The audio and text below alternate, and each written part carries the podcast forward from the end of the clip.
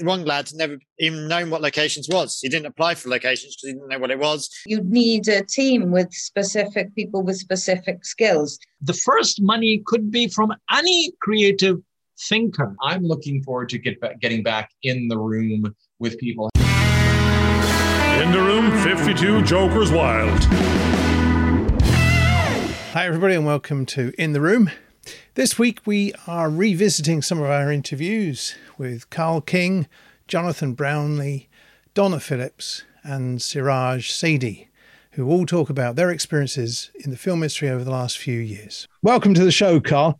We're fascinated uh, because you've managed to come over in the last couple of years and establish yourself in the film industry and start to make your own little waves as part of the film industry. Yeah. We've been talking to a number of producers about how they get on and start to produce films and things. What's your experience so far of what's happening in Ireland? Um, Ireland is is a I mean, it's a place full of amazing locations and amazing places. We just spent the last five weeks running around just Kerry on its own and found the most amazing places um, on this film that I've been working on called Joyride. Um, but Ireland as a uh, an entity in the film world, we're understudioed, understaffed. Um, trying to get crew over here is an impossibility. Trying to get places, studios to film over here is an impossibility. But we've got we've got all the resources, and it's going to take a bit of time to get the crew up. But it's it's the writing's on the wall.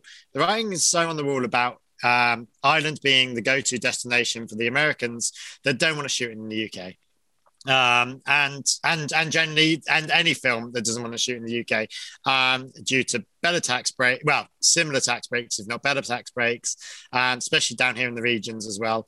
Um, so it's it's an amazing. It's it's a it's a it's a pot that's ready to be mixed, but it's not fully mixed. There, we've we've got all the ingredients, but we don't have the stew at the moment. In the sense of here with crew, is that there's not enough crew members that there's there's there's film schools, if you will, um, that are producing directors, producers, and everything else, but there's no below the line crew. Um, trying to find people that I mean, we we we had to we're working at the moment. We're in Kerry College, and um, which is where I am at the moment. We've just wrapped, um, and we had a load of interns um, on us. Every single one of them wants to be in camera or uh, assistant directors. None, no, not a single person applied to be on um, as an intern for the locations department or the props department. Um, so it's a department which no one really knows anything about, um, which means that unless you find yourself in, and what happened for us, I ended up working with a um, a guy called Will, who's from, had to bring them down from Dublin. I had to bring another one down from Galway, um, called Christy. And then I had two trainees uh, that are part of the trainee scheme, one that we stole from production. Um, and one that actually wants to work in it, but had only worked in Canada. So, you know, if you take that not a single one of us has ever worked in Kerry. I came on board on this, or or in the southwest. Um, I came onto this job as well as an Englishman that's never filmed in Ireland, full stop. Never filmed in Kerry. Um, I just happened to live here, uh, married a Kerry girl. So, you know, so that was it. So it, we had an, an, English guy that hadn't filmed in Ireland, full stop, an Australian that hadn't filmed in Kerry, a Galway lad that hadn't filmed down here either, and two trainees that one had filmed in Canada and one that had never been on a film set in their life. And that was that was our team. Uh, we smashed it the hilarity is that we've ended up with English Oscar winning Olivia Colman as our lead star, a guy, a kid that was from Kildare. There's like, if you think about it, there's no, there, even the main cast, there's nothing that's down here. There's no film school for location managers. There's nothing like that. People don't know. They really don't know as to what the what's available and what's really out there. Like the guys that we um, that we ended up with on this, They'd never be the one lad never even known what locations was. He didn't apply for locations because he didn't know what it was. He just found himself in this department and now wants to work in it, it you know, for the rest of his life. It's also that he realized that you get well paid to doing a fun job. You're out every day doing different things. Um, and I am, I, I'm not deny I'm incredibly well paid for what I do. Um, and I'm very lucky for that. But, um, you know, there's not many 34 year olds earning what I earn, uh, making films and doing what I'm doing. But the thing is, is that no one really knows about it. it you know, um, look, we're looking at doing other training courses and things. to try and get more people interested. But when you go to college, I, I went to media college a very long time ago, and all we learned is camera editing and directing, and that was it really. There was nothing about what an assistant director does, what a props does, man a, a storeman does.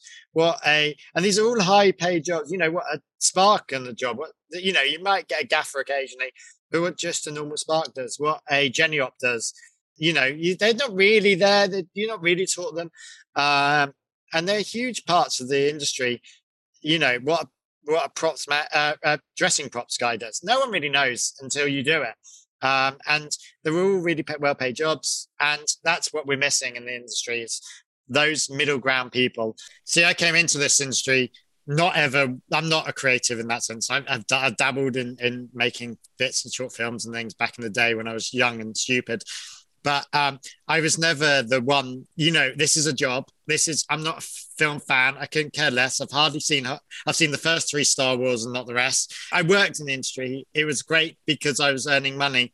I couldn't care less. I'm a theatre kid at heart. That's you know that's where my real passion is, motorsport and and um, F1 and and theatre, and that's where I'd spend all my money. You know, um, and making theatre and watching motorsport. But the, I I see this as very much an, a job. It is a job. I get paid to come into work. I get paid to to deal with the crap. But that if you have a that's why a lot of locations aren't mad theatre buffs, especially in our department, because we're the department that deals with the real life world and the creative world. And we're the only department that ever deals with real life. Um, everyone else deals with their own little creative industries. This, I mean, this production, if we're talking money, this production was a four million pound production. It's not a huge amount of money in in the film world, um, but a lot of that money I mean, we we did the math of it. Uh, you know, think of half the crew. If over half the crew was in hotels, we ate out every night. We um, supplied loads of food. You know, that, that that's not even the tourism. That's just our crew. You know, of you know eating out. Um, we were lucky lucky with COVID um, in the sense of hotels were slightly emptier when we started this, so we managed to get good deals. Um, the film office down here are absolutely phenomenal. I managed to get us great deals and bits and pieces with it. Um, but like the money that we put in, you know, into locations, into into local economy. I mean, my my budget was a couple of hundred grand. Um, that you know, locations budget went in. You know, seventy percent of that went into local um, investment, local produce and local location. Everyone was paid the hours they worked. That was that was a as per the contracts. This is a proper production company. They're well known, so everything was above board. And that's but that but that that creates its own problems. Bearing in mind that yes, we're all getting paid our overtime, great. But that means that creativity is lacking. We ha- we can't have that crane in today because we're having to pay for extra security. It really is, you know, that's how it works we were really lucky with Emer, our director on this job, um, because she was phenomenal and she she would she would she wouldn't compromise in sense, but she would change her ideas if that makes more sense. Like if there was bits that didn't work or we just couldn't make it work for something, she'd go, okay, let's try this way. I don't think she lost anything. She was very strong on on this job that Kerry gets seen as because the film is based in Kerry. It's very much about Kerry, and she didn't want to just do a typical a low load of shots of looking straight on that it's not just about the cast in this one. It, the, the kerry is the fourth main character. There is there's two sides to the film industry. There's the creative winning awards getting the directors writers producers getting the awards and then there's the business side. Screen Ireland is very much on the creative arty farty side. They did invest in this show. I know they did. They're one of the supporters of the film. Um, so you know Richard the Artifati creative thing and they're trying to push the regions and you know it was great to work on the regions out here I mean, what they gained, they probably lost. Well, they lost them, they gained um, in working out here because of having to bring crew down. So all that extra tax break money that they had ended up in hotels and everything else. But the film was created for Kerry, and the director was very strong about that. And we were lucky to have such a director and a writer. A writer was a, a native, and the director was really strong about coming down to Kerry and making this in Kerry, as opposed to running around the Wicklow Mountains, which every production's done for the last five, ten years. Anyone that wants to make a film, go and be an extra. Go and be on set. Just find a way, be a runner, find a way. There's lots of jobs, there's lots of places to go and find them. Go like even if it's working on someone else's film, you you know you start making your way up, and that's the important thing. Be but get paid for it. That's the other thing. Think of it as a job until you get to the creative heights. Think of it as a job. If you're not getting paid for it, it's not worth doing. Believe me, been there, done that. And in the room this week, we have Jonathan Brownlee, who is a, an award winning writer, director, producer. You were talking a short time ago about the fact that uh, your accent sometimes comes from a certain part of Canada, uh, which kind of connects us all here. No, it's true. It, it, we were just saying, uh, saying that you know you're having a pint next to the guy on you, and when I go out to the Maritimes in Canada, I mean my my my stepfather's family is from Prince Edward Island, which is near Newfoundland and Labrador, and and I get out there and it's like, right, boy, how's it going? Fill your boots and stuff, right? And then I'm like, what am I? T- what happened here? Oh, it's a couple of beers in, but you know, it's a big Irish influence in that in that part of the world in the Maritimes, and I mean, Ireland has made incredible strides in the film industry uh, in the last 20 years, you know, not not the least of which is the tax incentives. And what the Irish industry wants to do is it has like it's creating talent and it wants to attract talent and it wants to attract the stories to Ireland, but we also feel a big, massive pain in it because two years ago, when we sort of entered where we're going, we yeah. noticed the exit of the investor from indie production because things are getting harder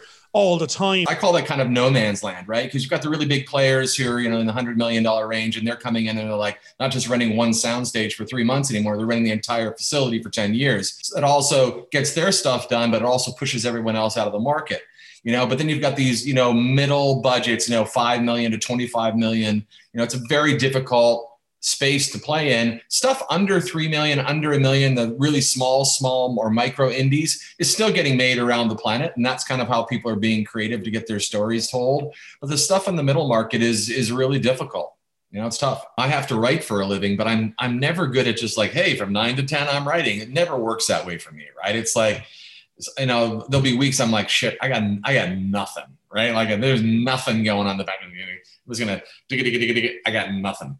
And then all of a sudden, bam, it's like a rocket ship. And then, you know, I'll be like in two weeks, you know, I'll, I'll have you know, put together a draft or just, there's just some, you know, it comes in spurts and dribbles for me, but you know, you've got to let yourself also know how you work, right? Like a lot of people, you know they they're good doing you know an hour a day or they're very disciplined like that's just not me right you know and even if i'm not making a film or writing a film or you know posting a film or developing a film or you know whatever i i love to build so i'm building a shed or like i built i built we redid our entire backyard we built a swimming pool and i designed the swimming pool and i I did it the way I wanted to do it. You know, I had my own home renovation television series years ago. So I always I always bought houses and flipped houses and then I made a TV show out of it. But it was it was back in a time when I was commuting between Los Angeles and, and Vancouver, Canada. And I was up in Vancouver and they had just created this thing called HD, high definition. it was coming, but nobody could afford to shoot on it, right? Because it was like a half a million dollar camera and you had to have prime lenses. And, and so we did this deal with Sony and they gave us all the gear. So we were the first TV show in Canada to actually shoot in high definition. You know, now you can shoot 4K on your phone, you know, but it was back back in the day. So, you know, we had probably the best looking home renovation show on the planet. And then that's actually how I ended up in, you know, in Ireland and, and places like that is once we had that successful show and we were shooting in HD, you know, places like the Golf Channel and other places like, hey, why don't you make a golf channel in high definition? We we'd love that. So you know, sometimes it's just like, you know, your business brain and your creative brain. And I'm like, I love doing houses. And so it all, you know, some of that stuff all, all comes together. And, and uh, that also gets you out of your, you know, your regular track too, right? I'm not making a film, I'm building a shed or I'm making a pool or whatever it is. And that, you know, I think, I think you keep the wheels turning on other things, then that does kind of reinvigorates, re-energizes you when you come back to sort of your vocation, right? Know, my COVID 19 is right around my waist right now. I have a 23 year old son and we have a seven year old daughter. We've all been living in the same house, you know, for over a year. And, you know, my daughter thinks it's, you know, summer camp. So it's been great. You know, she had her parents around the whole time because I usually had to travel a bunch, you know, go shooting all over the world and whatever else you're doing. Or, you know, my wife calls it, she becomes a film widow, you know, when I'm making a film because I'm just not only, even if I'm here, I'm not. My brain is always, you know, off making the film or you're in, you know, 16 hour days. So it was really interesting, especially I think the first three or four months we just didn't do anything right? It was like the first time in you know in my life that i hadn't just really which is why i started building sheds. I'm like i got to do something. But it was really nice just to kind of not do a lot and not fill your brain with with unnecessary things and just be kind of present. And i think i think that was a, a huge interesting a reset. Um, and at the same time when i was doing that just people were throwing projects at me. It was one of the most prolific writing years of my life even though i said look guys i'm not going to go out and shoot this film they're like no no no no just just just write it for us you can direct it in a couple of years so when sometimes when you just kind of pause and say no, it's interesting what happens. Then you can really pick and choose and cherry pick what you want to do that then fits into that sort of new that new direction of, of how you're living your life. I think that's been a really interesting part, you know, part of this for me anyway. Uh, you know, it's interesting, you know, we're we're on this platform Zoom, right? You know, and you know, you, you this was kind of a, a, a new thing that this is kind of our forced point of communication in a lot of ways for for part especially the beginning of the pandemic but i think one of the things you know we as human beings tend to find the good out of the bad and so i think a lot of people started reconnecting with people you know old college chums or family they hadn't seen you know in a group which this this great piece of technology gave everyone a chance to sort of be in a room you know in the room together. Uh, and it's kind of these as you start to think about these things and moving forward um, we have this tool but it'll be it will be interesting. I'm looking forward to get back, getting back in the room with people having a pint. And as as wonderful as the technology piece is there's really nothing that's better than actually connecting with people in the same room you know sharing ideas you know over a pint um, you know and and people from different and diverse backgrounds so I hope that as we come out of you know this pandemic, that more people will take the time. To your point of, hey, I'm not going to work today. I haven't seen my buddy in you know a year. Let's just go spend the day together, right? Like go go spend some time with with the people that you really want to reconnect with. And so that's what I say. I would I'd hope people watching the podcast really just take the opportunity to do that. Our next guest is Donna Phillips, who set up the International Film Producers Network to guide people into the industry? Yeah, I mean, you know, there, there's so much going on. First of all, there's always room at the top for more people. and, and luckily, I'm, well, I'm Welsh, but I'm also English and Irish. So, you know, I can invite in many different cultures and probably where my networking skills come from as well. Um, but yes, you know, dipping my toes in and out of many different industries. Um, I work for a place in the sun. Um, I run the International Film Producers Network group. Yeah, there's always always something going on, really. I'm always busy, which is good from the beginning, it's why the group was set up. You know, my father was a brilliant artist, but he found it hard to do the promotional side or the marketing. So, you know, I started doing that for him. I worked with friends, you know, on a couple of, of short films, and it was always about people finding the right people and nobody knowing where to start. Um, obviously, we spoke about it last week. One of the main things that everybody's after is investment, not knowing where to start or where to go. I mean, it's good that, you know, what I have noticed, obviously, over, you know, especially the sort of past like five years or so, I would say, is that there's a lot more opportunities, a lot more courses, um, a lot more, you know, people giving um, you know online sort of tutorials uh, you know being able i mean obviously lockdown stopped it but physically being able to go and join in with a group um, you know whether it be acting or you know photography video skills and things like that. So over time i mean the younger people are the ones who've got the most confidence or the most opportunities i would say. So maybe that puts some of the older people off uh, of whether you know they would sort of go down these routes. And if because there are so many options it's knowing who are the best ones you know because people don't want to waste their time and they want to bring their projects you know which mean the world to them to fruition. So it's about finding the right network of people not just anybody that's you know in the group or offering these packages i suppose you need a good team, really. You know, uh, it's like I believe in, you know, if, if you work on a film project or, you know, anything, really. You can put it to any sort of industry or project, but you need a team with specific people with specific skills. Some of you can multitask on some things, but you do need, you know, an understanding whether it's sort of the business side, the creative side, you know, run into a plan. Somebody, you know, who's quite disciplined in timing. Um, it, you know, it takes a, a, a good bunch of people to be able to make the project work. The main one is that they're all looking for work. A few of them will ask sort of questions, but um, a lot of the time the answer is within themselves. It, and you know it could be simple something simple whereas you would just say to them you know pick out 100 companies and send your email. For some reasons eh, not not everybody thinks of these things you know offhand. So um I mean, with with the group, you know, there's there's lots of different content in there nowadays, and it's grown obviously since lockdown. Um, you know, during lockdown, there was people posting just every single day because they were at home, they couldn't work, uh, so it's sort of like uh, you know, like most industry industries and you know graphics or whatever for companies, it peaked at a certain point, um, and then obviously as you know lockdowns started sort of calming down a bit and people are back out and about and could film again, then obviously it, it sort of quietened down. Um, it, you know, I'm well, for, you know, I had to throw myself back into full time work as well. So, you know, it is self running, like I say. Um, but it would be nice to be able to pin pinpoint um, and offer opportunities for people in there as much as I could.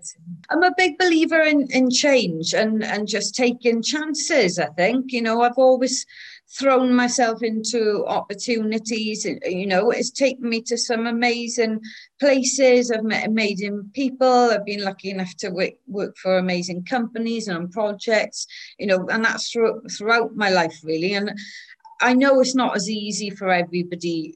Um, you know, to take chances because they do worry about you know, being able to pay bills and things like that. But if I can sort of like just give some of that away to, that'll help other people, you know, just to kind of like give them that little bit of confidence you know that then that would be the aim of the game for me really i think. It's it's being able to share my passion to help others. The fear of being rejected or not being good enough uh, you know where you've got imposter sort of syndrome. You're like how did i get you how did i, I do this? Uh, you know because everybody has it now and again but just keep working a, a little bit on something every day i think.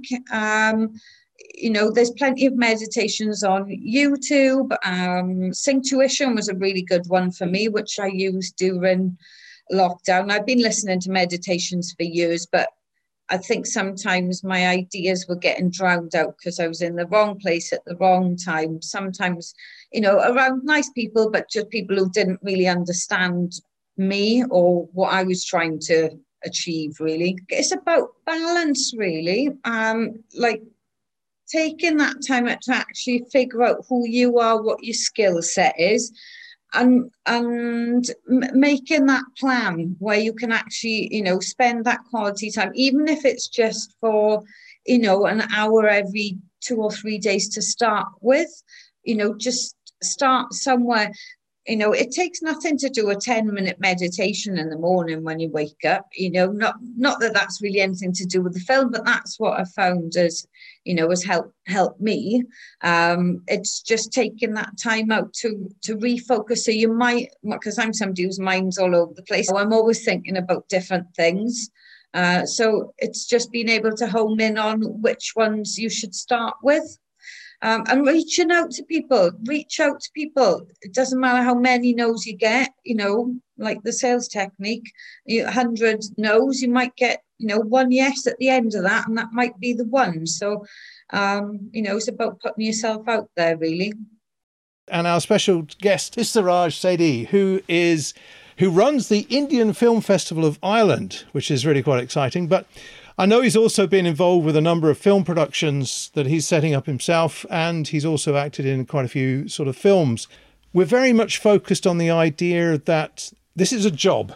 We're, we're, we're jobbing people. We want to work in the industry and earn a living and earn a, a, a, good wage for what we're doing and building up the connections. Part of the discussion is to, is to get your views on the experience that you've had in the film industry in Ireland and also connect us to India as well. Thank you very much for having me. Um, and it was always good to connect with you. Um, just to let you know, I've just been off to uh, from a mega, mega budget picture called Disenchanted, which was a Disney production shot in Dublin. So I was acting in it. So with Patrick Dempsey, I've got a little part, a very, not a huge part, but uh, significant enough to call myself in the movie. It was the first Hollywood film that I've done. Uh, and I was treated like a king. I mean, I had my own trailer. I had my own, you know, usually they spoiled me like anything. It was a nine, it, I think it's a 10 million or 20 million dollar film. I don't know, 18 million. Somebody said 18 million dollar. Just to go back into my, my madness of my work world, yes, annual production of uh, the film festival that is happening in Dublin for the last 12 years. Last year, I had a virtual one, and this year again, I'm having a virtual one. So the website is there www.indianfilmfestivalofireland.ie. Uh, and in the past, we have invited huge amount of people all the way from the Indian film industry, directors, stars, writers, uh, all sorts of people you know, um, uh, and it's a four day long weekend kind of festival Friday, Saturday, Sunday, Mon- uh, Monday. It closes on Monday. So it had been a success uh, story, let's put it this way. It sustained me for a while, although it's non commercial. Uh, it's not making a mega, mega box, but uh, it's uh, there as a film festival because I started as a frustrated person because Dublin Film Festival will not take any Indian films uh, and categorize uh, them that look, uh, I mean, I had a kind of uh, discourse with the director who was American driven, Hollywood driven, and inviting all the American stars. And I said, look, you t- you're calling it an international Dublin International Film Festival, but but you're not including, uh, you know, the significant industry. And I'm not talking about Bollywood here. My films that I'm interested are meaningful cinema, parallel cinema, new wave cinema, cinema that has been winning hearts in Berlin and Toronto and everywhere else in the world. Those are the p- films with gravity, stories that have meaningful cinema. That is what my films are all about. That the film that I would like to screen here, and I would like. So by token, she has in took one or two films, but then again, it wasn't. Uh, a, you know, a, a big enough presence for me to make a sense. So I said, to hell with it. I'm going to make my own film festival. And that's started. You'll see on the website, I said all along in the last 12 years, the purpose of the festival is twofold. One, A, to promote Ireland as a location for our producers and directors to come over to shoot films. And we managed to get two films in the past 12 years, big budget pictures who came over here. And then, secondly, to make our own films, my stories that I'm trying to make uh, with the local talent, with the local crew, uh, and mix and match with the director staffs, the creative crew back in India, and do it as a kind of like hybrid bridge films. That has been very successful in the UK. Bhaji on the beach, you know, my beautiful laundrette. I mean, I'm in the in the business, so I know inside out how this financial jigsaw get together. But the other producers, when I talk to the friends, old friends, uh, guys up in uh, Ardmore, uh, James Flynn, you know, Morgan O'Sullivan, all of them, they know me, my work. They are driven by the American productions. They bring the, what I call it, a, a cooked cake from America, uh, wash it through the Section 481 machine, and come out with the 15% or 20% in their pocket, and rest goes into the production. So it's a it's a recycling thing because we have a sitting 15 million mega budget kind of ceiling is sitting there, but the condition is that it has to be pre-sold, it has to have distribution attached. It ha- in other words, the investors want uh, to only go in as a last in, first out. Last in, first out is a difficult thing for a new producer. The soft money is the film screen, Irish screen money, uh, which is about 10% to 12%. And then you have BAI money BAI money could be up to about 600,000, 800,000, about a million. Uh, and then you top up with the Section 481 money, which is about net 32% now, I've been told. So 30, you, you, you're just trying to get 32, 12%, and then you come up with all up to about 70, 80%. And then you go to the financial institution and say, look, guys, can you cash flow it? I have 80% guaranteed here. So there is a way of skinning the cat. I mean, a lot of people are doing many different ways yeah so so look at the look at the in, income aspect of that if you don't have a pre-sale at least if you are banking on the cinema aspect of the pr- project then you have a 32 county basis. So so so you got to identify where the sources of income is. Once you made a movie you spend a couple of million say for instance uh, as a modest budget two and a half million quid you spend it on the production. You pay the stars you pay the, the crew and everything. Now what is the first payment will come from? From where? And before you start shooting actually the security from the state broadcaster will give you a guarantee that two years down the line or year down the line i will broadcast it. And there's a three picture deal or four picture deal uh, or te uh, virgin media whatever. So the first check will come from the local broadcaster. Then before that I mean, uh, I mean, I'm dealing with the cinemas now because of the film festival. I'm dealing with the Dundrum Cinema, the owner of the Dundrum Cinema, Graham Sperling, uh, uh, uh, and the likes of Omniplex guys uh, all over the place. I have dealt with the box office language. If you see the the calculation from the box office, is another check that you're going to get into your account when the movie is in the cinema. Hunters comes in, you hype up 100,000 on marketing and, uh, and, and PR exercise. You, you know, you bought the billboard and everything, and then attracted the punters into the cinema. For the producers to uh, producers are allowed to keep their home territory, as they call it. The home territory is Ireland and the UK. Both we consider it as a home territory. Now, uh, in the Brexit terms, I don't know how it would pan out because I'm talking about pre-Brexit language now. That home territory used to be UK and Ireland.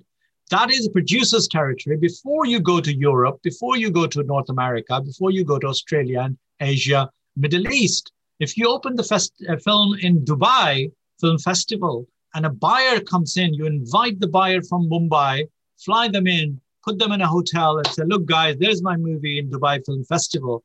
and the deals are done there. So that's another Asian market. So that so you divide the globe in that section. So you go what you do is you in the budget, you do the way Hollywood does that. You have, say for instance, 1.8 million the actual production cost. And you you budget it 2.5. So you're actually budgeting it for that. Marketing, sales, or there's no guarantee. So so so and for that, you, you get your likes of the OTT platform, the Amazon, the Netflix are the new language. They are buying it. They, they knew. I mean, I'm watching every night a single film coming out from my industry. Uh, and every night they're uploaded four or five films. So they have a streamline now. They are financing it before or during the production. So while you're in production, you send the rushes, you send the raw stuff, and said, look, guys, this is in the making. It'll be ready. The answer print will be ready by X number uh, date.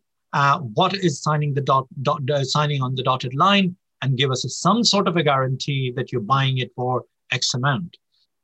I suppose what is happening now in the post-pandemic, two years cinemas are shut down, and there were no films. Nobody was going in to buy the film to to uh, to buy the ticket. So obviously, cinema has hit it badly, big time, big time. So now everything is online. I'm not paying rent to the cinema to hire the cinema to show my films. What I'm saying is, uh, the cinemas used to hire uh, to to uh, to get the money from the producers to show the films. They said, okay, pay me the rent of the of the uh, five shows or ten shows, whatever you want. It's a 14 show deal. Will pay me the minimum guarantee MGs of that thing? And if, if over and above, the punters will pay will will will split it 70 30 60 40 or whatever but i want my wages for the staff for the front staff the electricity the projectionist all of that it's your film you covered that so all of that need to be taken into an account when you're releasing in the cinema So life is a little bit better in the sense that you're releasing on the home computers on high phone on the home technology. People are watching short films now being made more because 20 minutes, half an hour film is easy to watch, consumable, than to film uh, is a two hour film.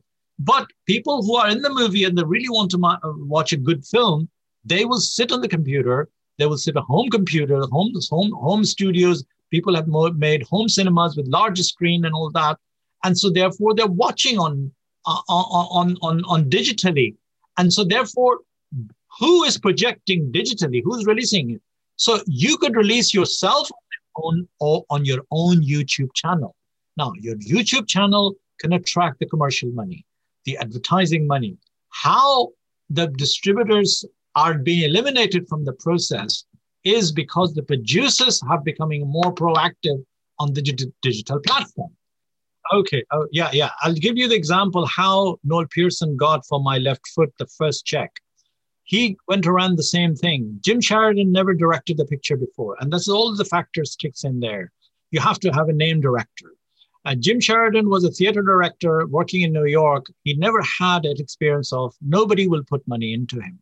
So what Noel Pearson did, Noel Pearson went to Association of Wheelchair Association of Ireland, and he got first 200,000 from Wheelchair Association. It's a, it's a movie about a crippled guy on a wheelchair, and 200,000, he returned it back, 400,000, and bought more wheelchairs from the profit of the film when, when it won the 11 Oscars. So the first money could be from any creative thinker.